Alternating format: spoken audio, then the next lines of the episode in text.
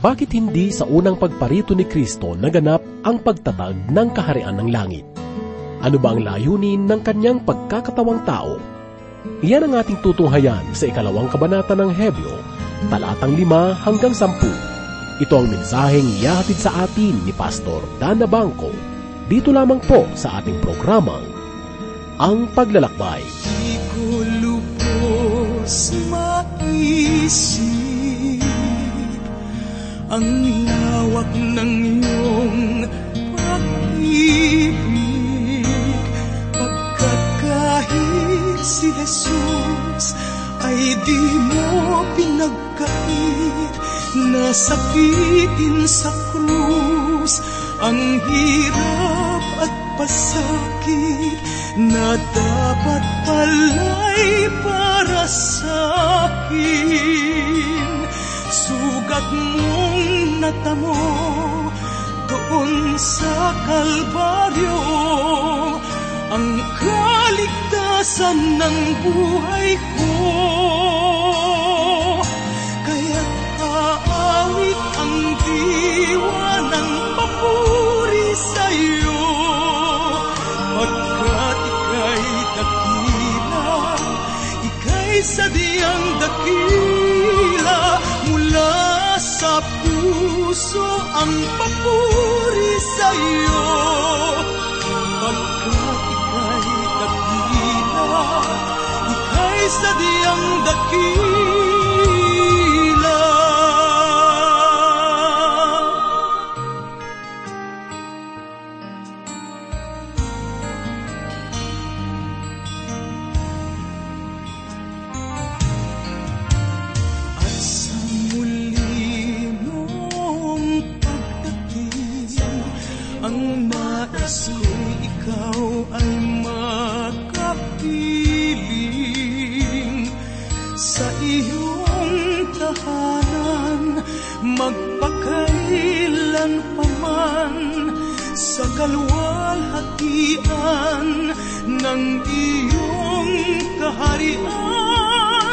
Walang hanggang papurihan. At sa'yo'y iaalay Natatanging pagsamba. Pagkat ika'y sadyang dakila. Kaya't aawit ang diwa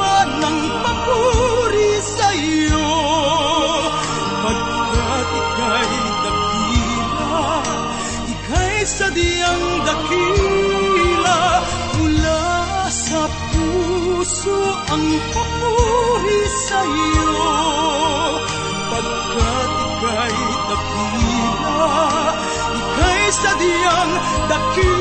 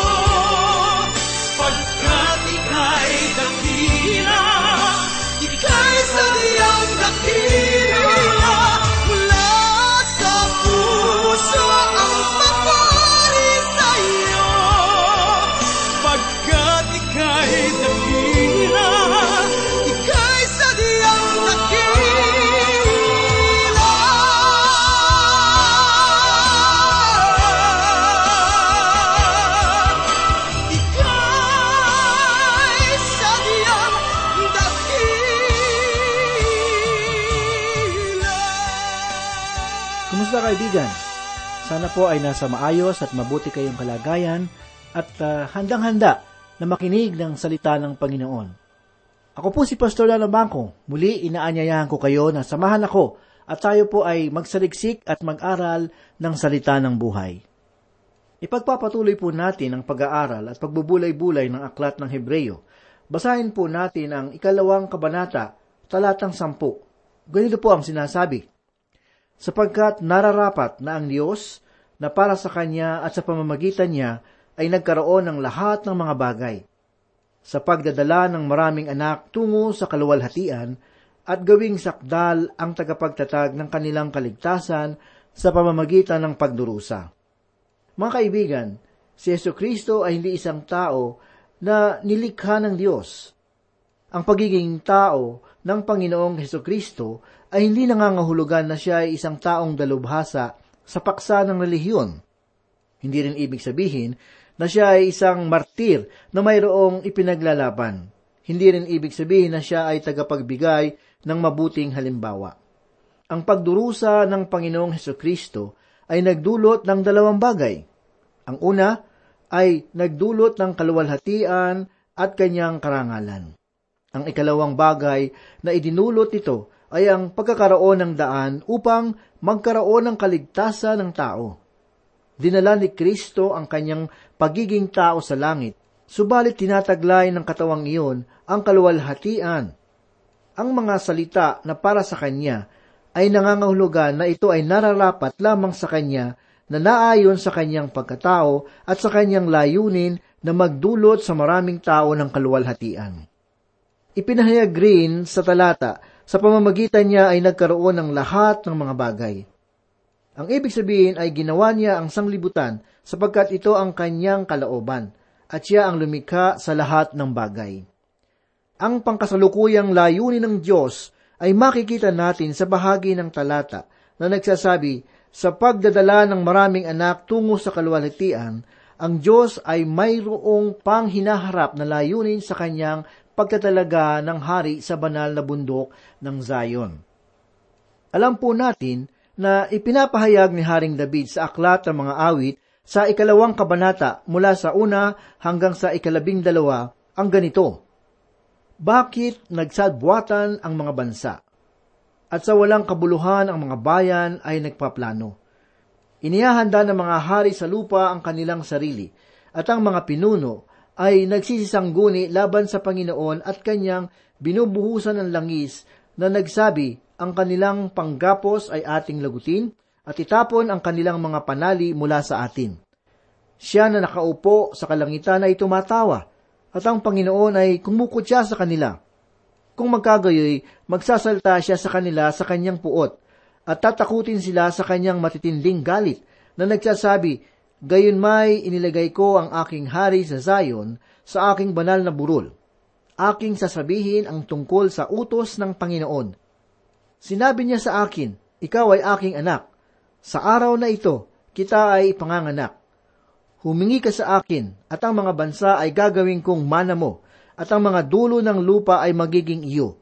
Sila ay iyong babaliin ng pamalong bakal, at dudurugin mo sila ng banga.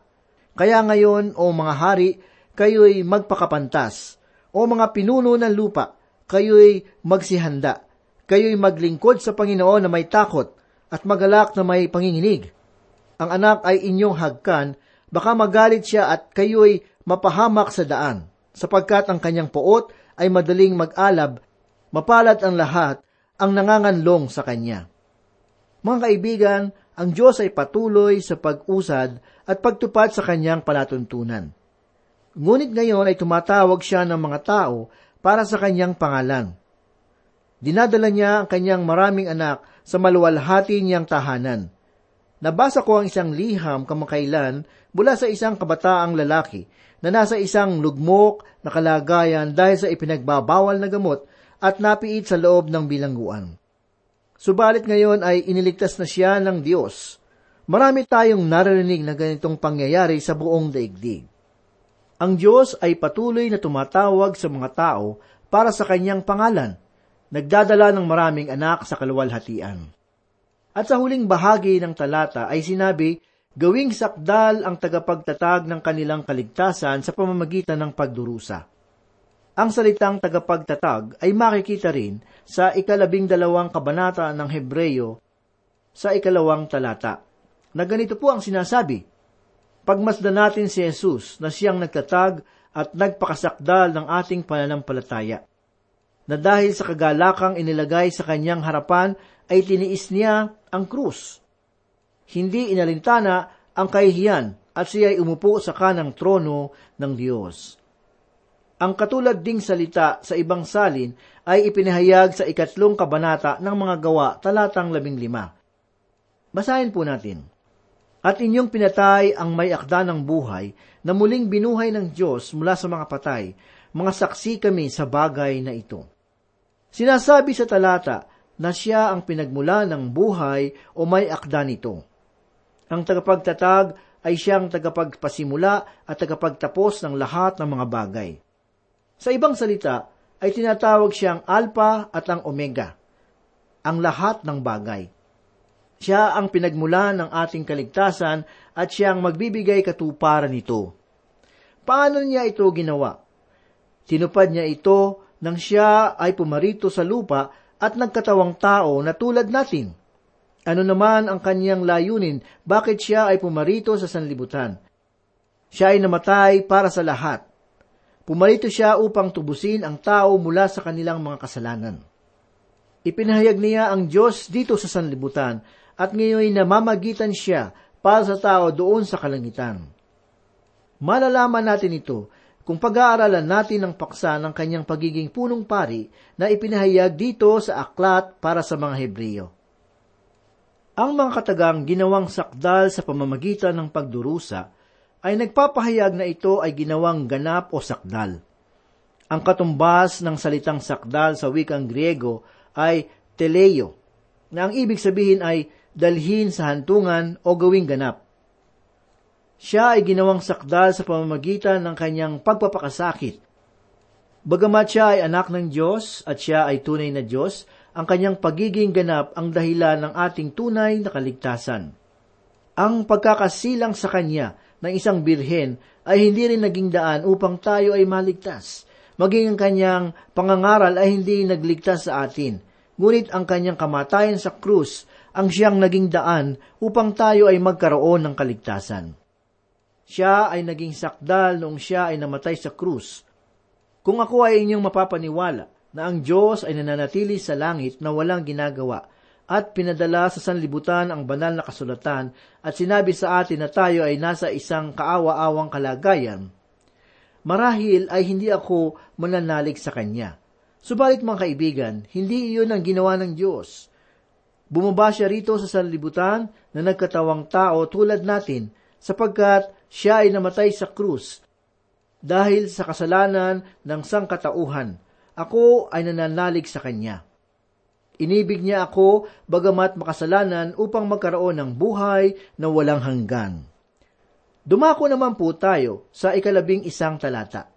Ganito po ang sinasabi, sapagkat ang gumagawang banal at ang pawang nagmula sa isa, dahil dito'y hindi nahihiya si Jesus na tawagin silang mga kapatid.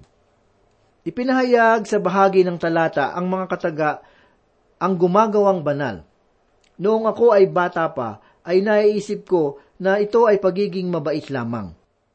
Mga kaibigan, ang pagiging banal, kung iuugnay sa banal na espiritu, ay nangangahulugan na gumagawa siya sa ating buhay upang tayo ay maging karapat-dapat na kumatawan sa Diyos dito sa sanlibutan. Ang kabanalan ay pagkilos ng banal na espiritu sa puso ng mga tinubos ni Kristo.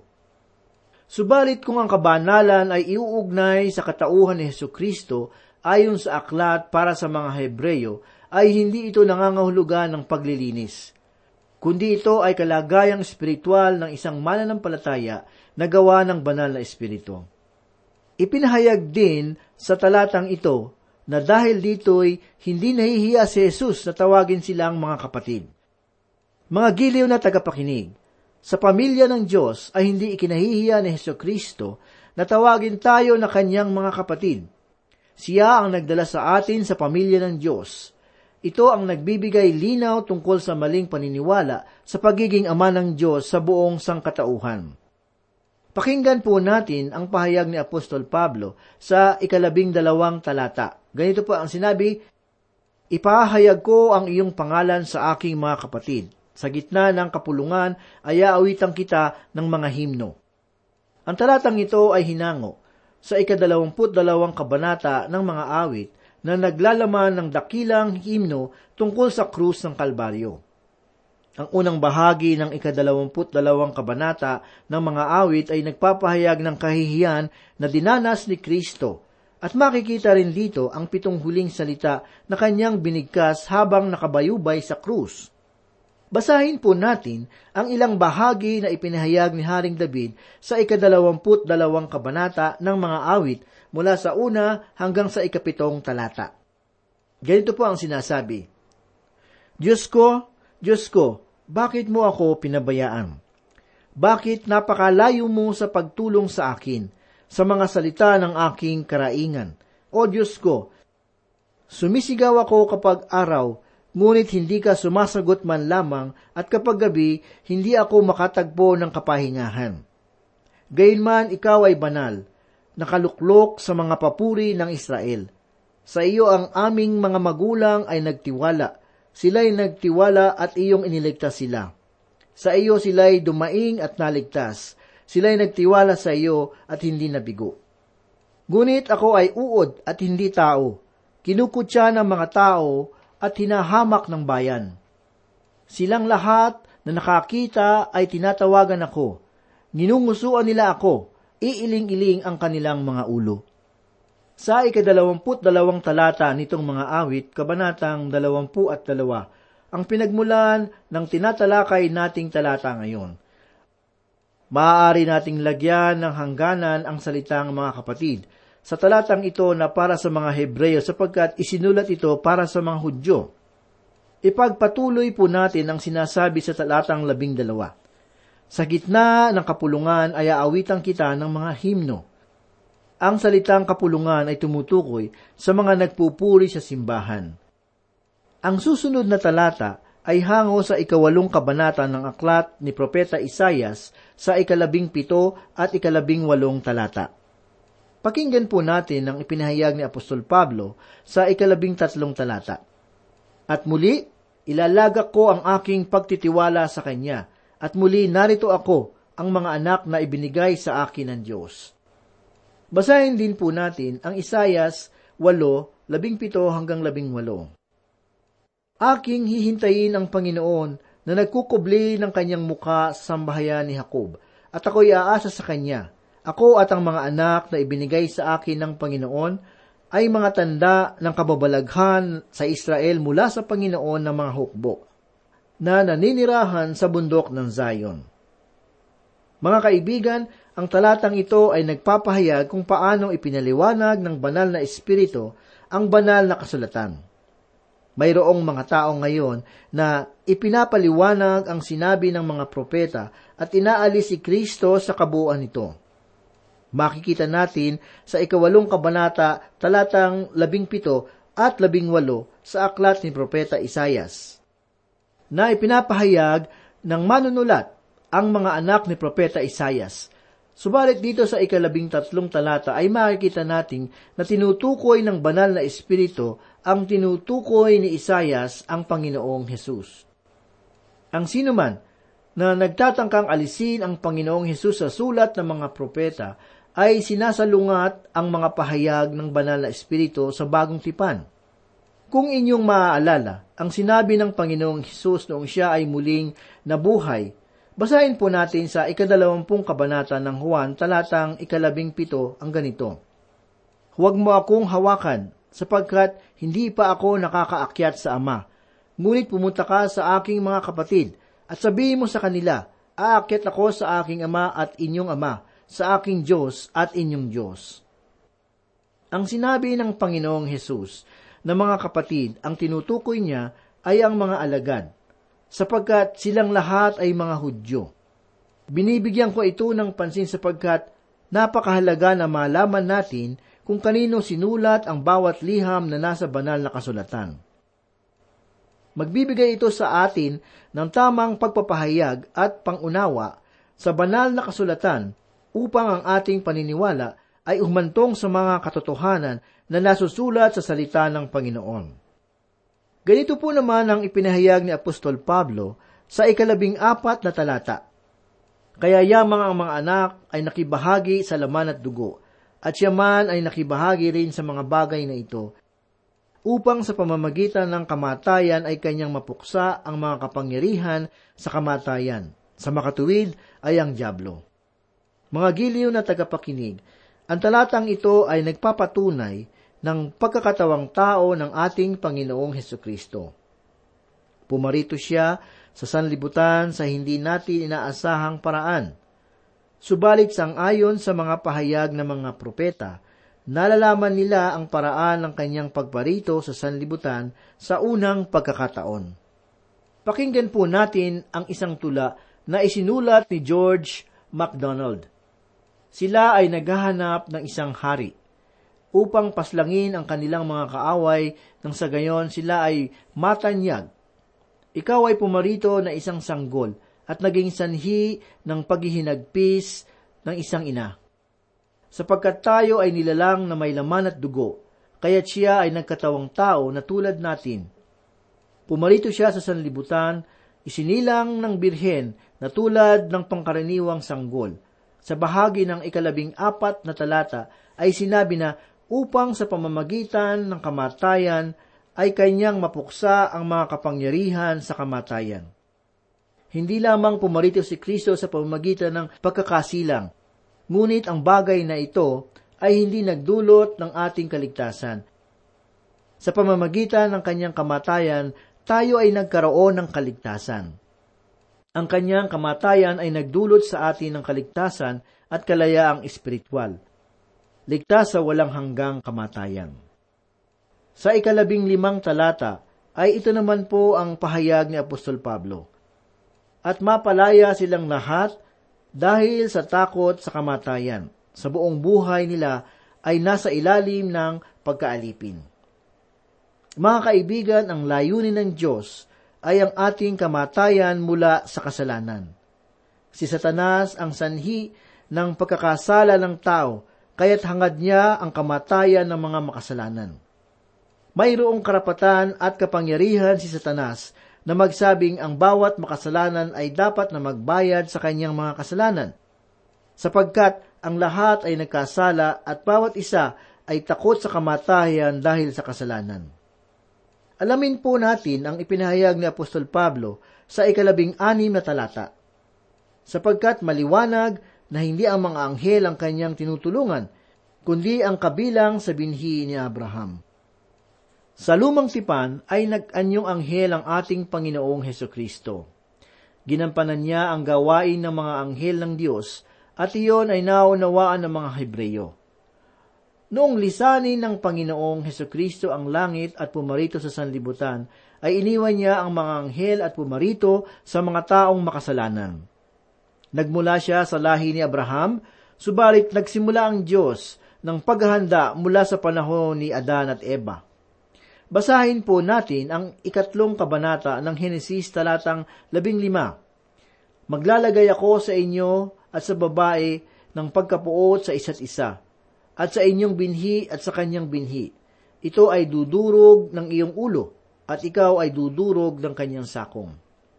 Ang Panginoong Heso Kristo ay magmumula sa lipi ni Abraham. At siya ay isisilang sa Huda sa pamilya ni David sa bayan ng Israel. Siya ay isisilang ng isang birhen. Nagbigay ang Diyos ng mga palatandaan upang matunto nila ang Bethlehem kung saan siya isinilang. Mga kaibigan, ang Panginoong Heso Kristo ay isinilang ng birhen na mayroong layunin. Ikaw at ako ay nagkaroon ng daan upang magkaroon ng kaligtasan. Ipinahayag ni Apostol Juan sa ikatlong kabanata, talatang labing pito ang ganito, Sapagkat hindi sinugo ng Diyos ang anak sa sanlibutan upang hatulan ang sanlibutan, kundi upang ang sanlibutan ay maligtas sa pamamagitan niya. Manalangin po tayo.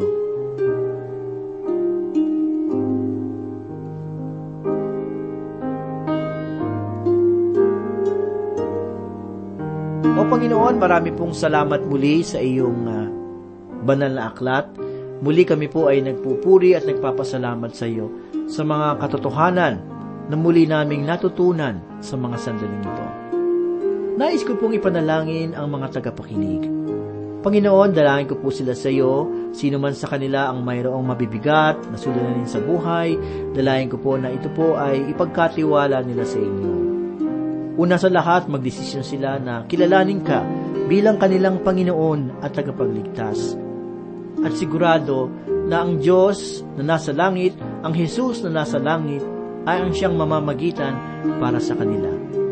Kaya nagpapasalamat po kami, Panginoon, dahil alam po namin na merong Jesus na namatay doon sa krus ng Kalbaryo at dahil dito, kung kami ay kumilala sa Kanya, ay naroon ang biyaya ng Diyos at kami ay maliligtas sa aming mga kasalanan. Kaya kami po ay nagpupuri at nagpapasalamat sa iyo.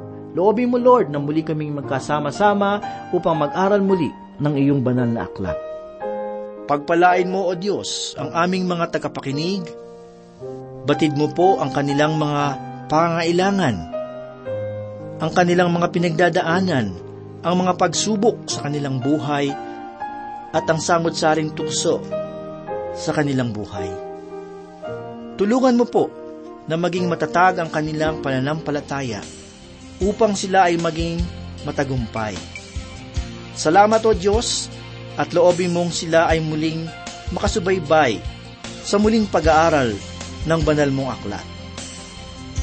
Marami pong salamat, Panginoon. Ito po ang aming samot dalangin sa pangalan ni Jesus. Amen.